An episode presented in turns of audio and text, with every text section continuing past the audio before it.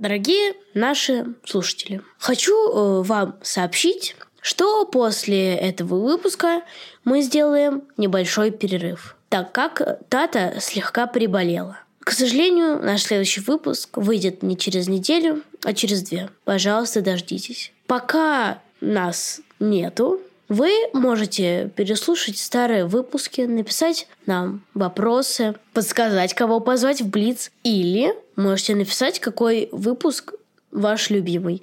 Нам будет достаточно интересно. Спасибо, что вы слушаете нас. А сейчас вы услышите наш выпуск про Лего Ниндзяго. Бывают ли змеи с тремя головами? Или таких никогда не бывало? Скажите, могу я по волосам забраться на башню туда, к небесам? Если волк съел бабулю, вернется ли она из живота на волю? Об этом всем получите подсказки в подкасте. Это вам не сказки. Это вам не сказки. Это вам не сказки. Всем привет! Это подкаст «Это вам не сказки». Я Степа Клинтейский. В этом подкасте мы разбираем сказки из разнообразных мультиков, легенд. Один раз даже песню проверили. Но тут, конечно же, я не один. Еще тут есть мой собеседник Тата. Громкие аплодисменты. Привет, привет. Степа, какой вопрос у нас сегодня припасен? Сегодня у нас вопрос, может ли человек овладеть силами стихий, как в мультфильмах «Ниндзяго». Вопрос этот нам задавали два раза. Один раз его задавал Евпатий, которому 10 лет, и один раз мой тезка Степа, которому 8 лет. Да, отличный вопрос. Степа, расскажи, пожалуйста, в двух словах про этот мультик. Вообще-то, это не только мультик. На самом деле, сначала Ниндзяго были игрушками Лего. У меня дома, кажется, есть несколько наборов. Но мы говорим про мультик, и да, конечно, такой мультик есть. Расскажи, что там происходит. В этом мультфильме Пять ниндзя, к которым в скором времени после начала присоединился шестой, спасают мир от всяческого зла. Но это, конечно, не просто ниндзя. Это ниндзя, способные управлять какими-то определенными стихиями. Я могу перечислить шесть э, стихий наших главных героев. Давай. Огонь, молния, земля, лед, вода и энергия. Степа, а у тебя какие дома лего-наборы из э, ниндзяк? Честно говоря, единственный набор, который я помню из ниндзяг, это тренировочная база. Там есть какая-то груша, палка, которой приделаны катаны, они крутятся, и надо от них уворачиваться. И там есть, э, кажется, два лего-человечка. Кто-то из этих шести персонажей. Да. Класс. Но вообще, обычно мы говорим не о шести стихиях, как э, в Лего Ниндзяго, а о четырех. И это учение о стихиях пошло еще э, с античности. И вот древние греки говорили о четырех стихиях. Это огонь, земля, вода и воздух. Скорее всего, древние греки считали, что именно эти силы природы лежали в основе мира. Еще был какой-то таинственный пятый элемент, который всем остальным стихиям противопоставлялся. Сейчас, когда мы говорим о стихиях, мы тоже обычно имеем в виду именно силы природы. Мы говорим о стихийных бедствиях, да, ну, именно тогда, когда какие-то вот природные силы разбушевались и начали причинять какой-то вред людям. И стихийные бедствия тоже обычно связаны либо с водой, и тогда это наводнение или цунами. Они могут быть э, связаны с огнем, и тогда это, например, пожары. Они могут быть связаны с воздухом, и тогда это штормы и смерчи, или э, землетрясения, или какие-нибудь... Обвалы. Да, обвалы, э, извержения вулканов, и тогда это что-то про землю. И с такими стихийными бедствиями люди как-то научились э, иногда справляться, но, в общем-то, довольно плохо. Обуздывать стихии они до конца не умеют, но вот э, как-то использовать их могут.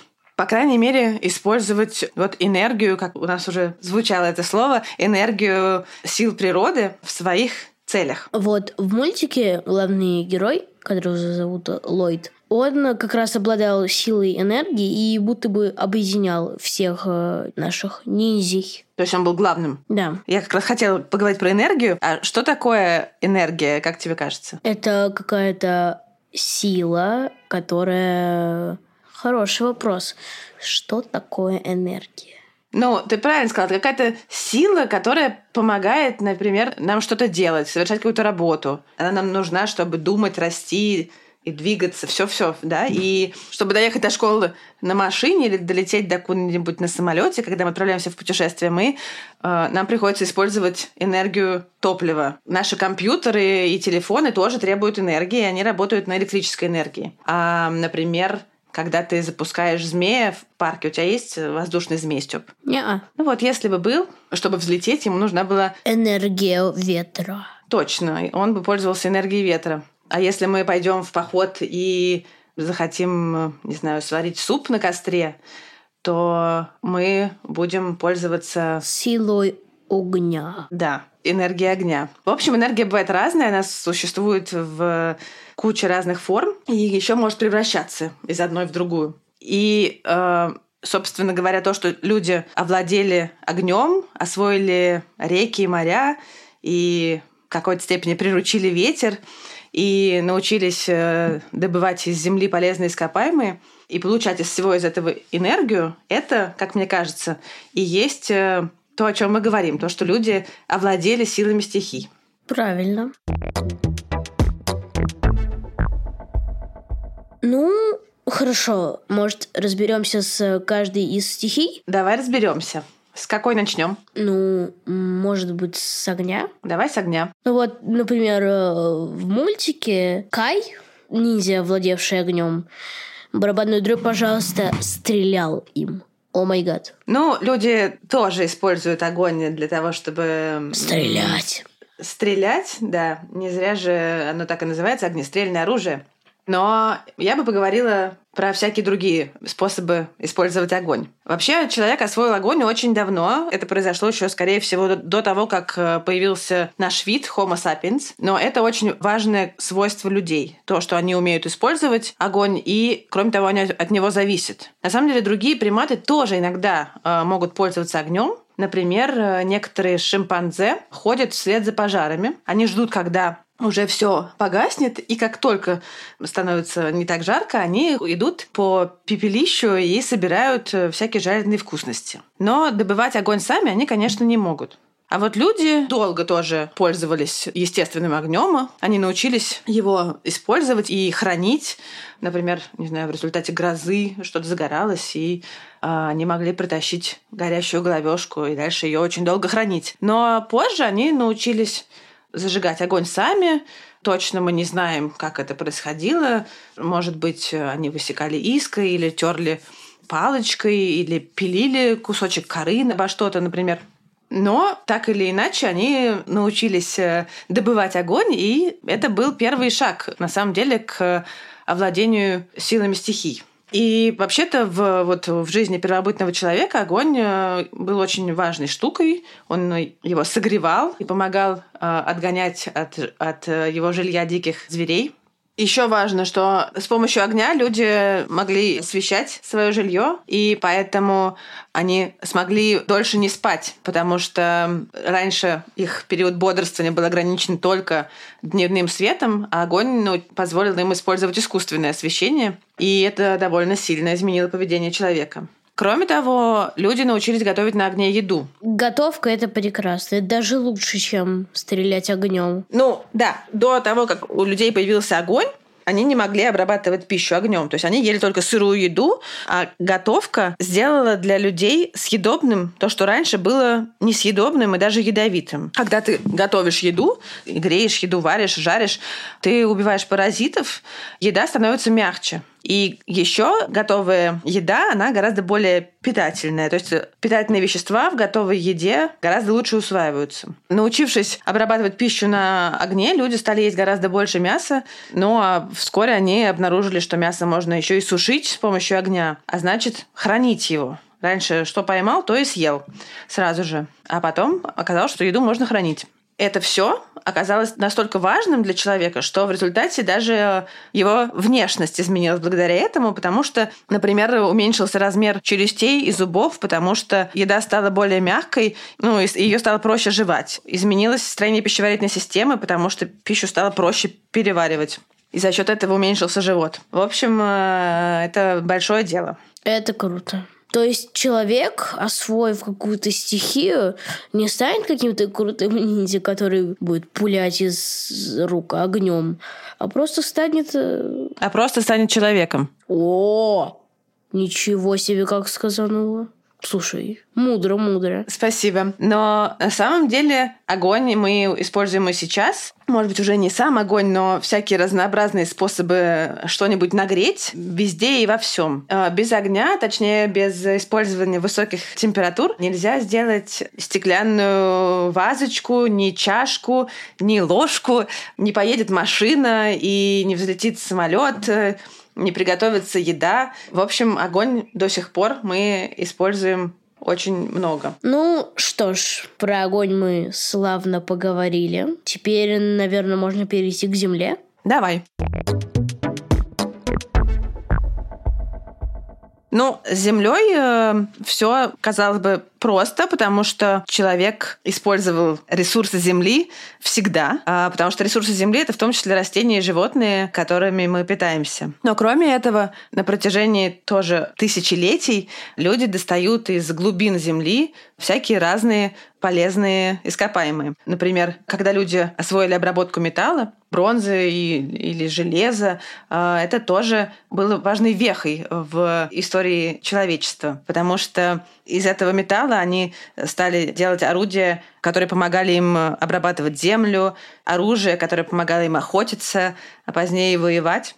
Люди научились делать украшения. Сейчас тоже э, вокруг нас металл, как ты понимаешь, используется все время. Это наши вилки, ножи, ложки, это железная дорога, это автомобили. В общем, куда ни плюнь, все сделано, и в том числе из металлов. Но металлы — это далеко не все полезные ископаемые, которые мы используем в повседневной жизни. Мы солим еду солью, а она тоже полезная ископаемая. Да и глина, из которой сделана наша посуда, это тоже полезная ископаемая. Топливо, на котором ездят машины и самолеты и поезда, оно сделано из нефти, а это тоже полезное ископаемое.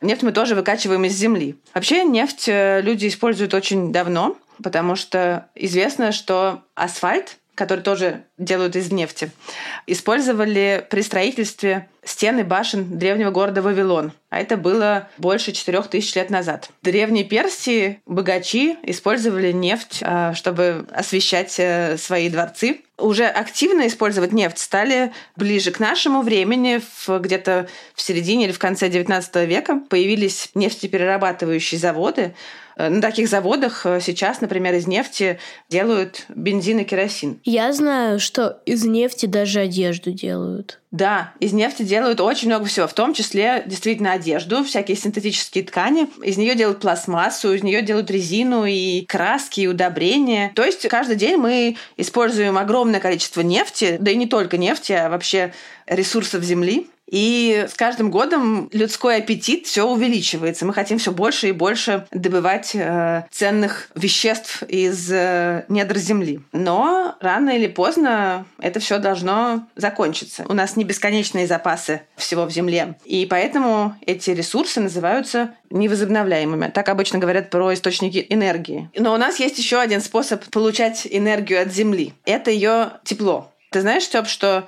Земля внутри горячая? Да, у нее внутри дико горячее ядро. Да, оно довольно глубоко, но в некоторых местах, там, где магма близко оказывается к поверхности Земли, там, где могут происходить извержения вулканов или всякие землетрясения часто происходят, там можно пробурить достаточно неглубокую скважину, чтобы добраться до тепла. И вот это тепло можно использовать для получения электричества. То есть э, в таких местах иногда строят электростанции, которые вот используют тепло Земли для производства электричества. Это не очень распространенная история пока что, но, возможно, когда-нибудь люди будут э, больше пользоваться такой энергией. Ну, что ж, про Землю мы поговорили достаточно основательно. Я предлагаю переходить к воде.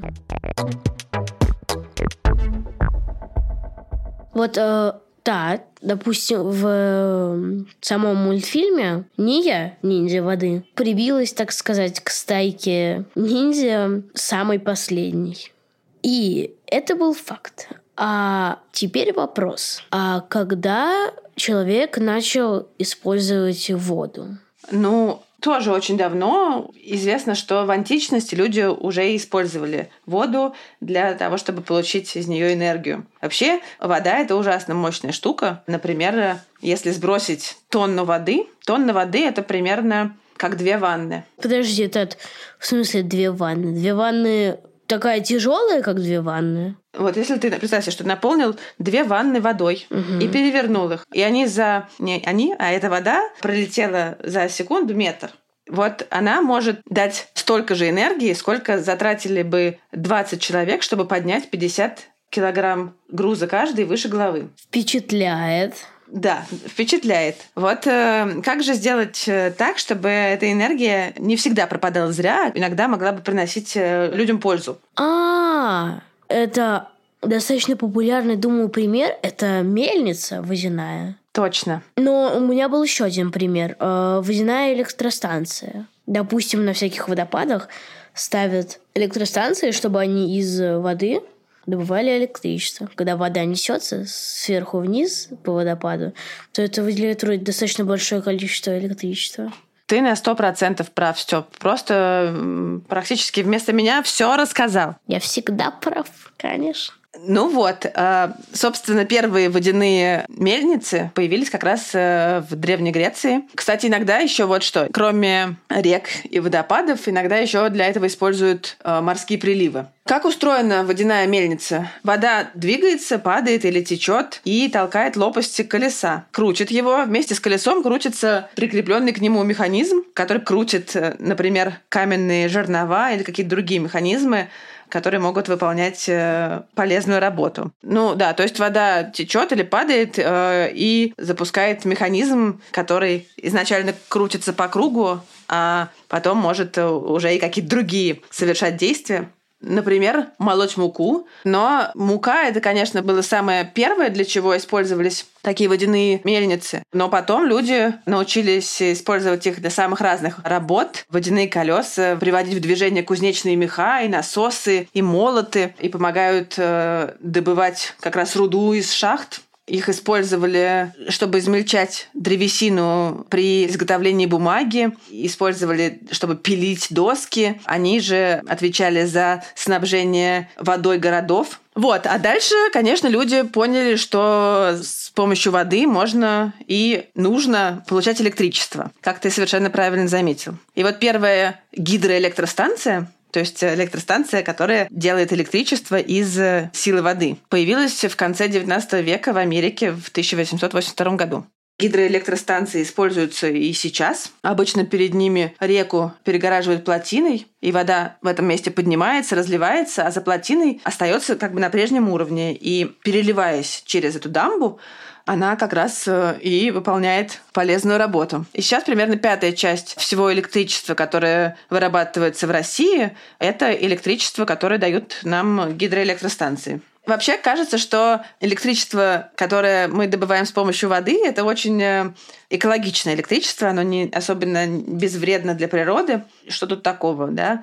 падает водопадик и приносит нам пользу. Но на самом деле все не совсем так, потому что если это небольшая электростанция, то да, все хорошо. А вот э, чтобы сделать большую, люди обычно перекрывают какие-то крупные реки, и из-за этого затапливаются огромные территории, иногда целые города и поселки. Так, например, на Волге много таких мест, и в Калязине, например, даже можно увидеть э, верхушку колокольни, которая торчит аккурат посреди реки практически. Это как раз результат строительства электростанции. Но и, конечно, это меняет природу вокруг и приводит к всяким разным загрязнениям. Ну, а кроме того, такие плотины, они мешают э, передвижению рыб и их размножению. И это тоже проблема. Ну, конечно, обидно, что использование воды так э, вредит э, и людям, которые ее используют, и э, другим существам. Я надеюсь, что люди научатся использовать воду так, чтобы она никому не вредила, а только приносила пользу. Но не будем о грустном, будем о воздухе. Договорились. На самом деле, с воздухом история в целом довольно похожа на воду. Да, я знаю, из воздуха тоже добывают электричество. И штуки, которые добывают из воздуха электричество, называются ветряки. Да, все правильно. Но сначала, конечно, были тоже мельницы. До мельниц были, например, корабли, которые тоже без ветра далеко бы не уплыли. То есть ветер нам был нужен еще, чтобы открыть новые страны и континенты. А самым древним известным ветряным мельницам около трех тысяч лет. Их остатки нашли в Египте. Ветряные мельницы, они их проще строить и дешевле, чем водяные. Но у нее есть серьезный недостаток, который заключается в том, что ветер... Ветер бывает не всегда, да. В отличие от потоков, э, поток всяких рек. Да, ветер бывает не всегда, а главное, что он еще может дуть в разные стороны. И чтобы вот этот недостаток как-то учесть и сгладить, до 16 века мельницы чаще всего строили на таких ножках, можно сказать, чтобы их можно было повернуть к ветру. И поэтому эти мельницы должны были быть не очень большими, чтобы их реально было повернуть. Но потом э, голландцы изобрели мельницу, у которой двигалась только крыша с крыльями. И здесь уже можно было не ограничивать себя в размерах. Э, мельницы стали высокими, крылья у них стали длинными и широкими, и, конечно, это очень сильно увеличивало мощность и производительность этих самых мельниц. И именно Голландия в те времена была самой мельничной страной. На ветряных мельницах тоже их использовали для того, чтобы делать масло, бумагу, чтобы пилить древесину. Но в какой-то момент оказалось, что для всего этого появились какие-то уже более эффективные современные технологии. И, в общем, мельницами постепенно стали пользоваться все меньше и меньше, пока, сюрприз, люди снова в этом месте тоже люди не научились э, с помощью мельницы и ветра добывать электричество. И это дало мельницам новую жизнь. Сейчас эти мельницы на самом деле они сейчас называются ветряки, как ты правильно все сказал, выглядят уже совсем не так, как э, мы привыкли думать о мельницах. Это обычно такая э, палка с пропеллером, с тремя лопастями. Лопасти ветряка раскручиваются, они прикреплены к специальному устройству, которое производит электрический ток, и дальше он накапливается в аккумуляторах. Кстати, в основном, так сказать, наборе команды ниндзей вот этих нету ниндзя, который управлял бы воздухом. Есть э, второстепенный персонаж, который управляет воздухом, но в основном наборе его нету. Да, это странно. Мы поговорили про все четыре стихии. Ура. Но я хотела в конце еще сказать про одну штуку, потому что мы обсудили, как люди с помощью разных сил природы получают энергию, но не поговорили про самый главный источник энергии для нас. Это что? Электричество. Источник. Электричество это уже продукт. Да. Не знаю. Это солнце. А, блин, конечно. Люди, конечно же, давно догадались, что солнечную энергию можно как-то использовать, начиная с того, что они сушили, не знаю, шкуры животных, из которых шили одежду, сушили пищу, чтобы она дольше хранилась. Выпаривая воду, они получали соль. И, ну, понятно, что больше солнечной энергии пользуются в жарких странах, потому что чем ближе к экватору, тем солнце сильнее. Но и у нас тоже. В качестве примера можно привести дачный душ. Обычно это такой бочка с водой, которая стоит на крыше. Она еще обычно завернута в черную пленку, и она нагревается на солнце, и потом э, люди моются теплой водой. Ты когда-нибудь видел такой дачный душ, Степ? Э, да, но не с солнечным подогревом, честно говоря. Но идея, в принципе, гениальная. Uh, да, хорошая идея и очень простая. Но кроме этого, солнечная энергия, естественно, может быть превращена в электрическую. И Сейчас солнечные батареи еще не супер эффективная штука, но они все время совершенствуются и уже довольно активно используются. Особенно, опять же, в южных странах на крышах многих домов устанавливают такие солнечные батареи, но очень важную роль они играют в космосе. Именно их чаще всего используют, чтобы обеспечить энергией всякие космические корабли и аппараты. Люди пока еще не очень активно используют э, энергию солнца и ветра. Это пока что еще не очень эффективно и довольно дорого, но, скорее всего, технологии будут э, совершенствоваться, и люди будут использовать эти способы добычи энергии больше, и они будут вынуждены отказаться от э, сжигания топлива и научиться э, обеспечивать себя энергией с помощью каких-нибудь других сил природы или какими-то еще новыми способами, о которых мы пока можем только догадываться или вообще не догадываемся еще даже. Круто, круто. Да, я тоже надеюсь, что такие способы найдутся, и человек перестанет все загрязнять бензином.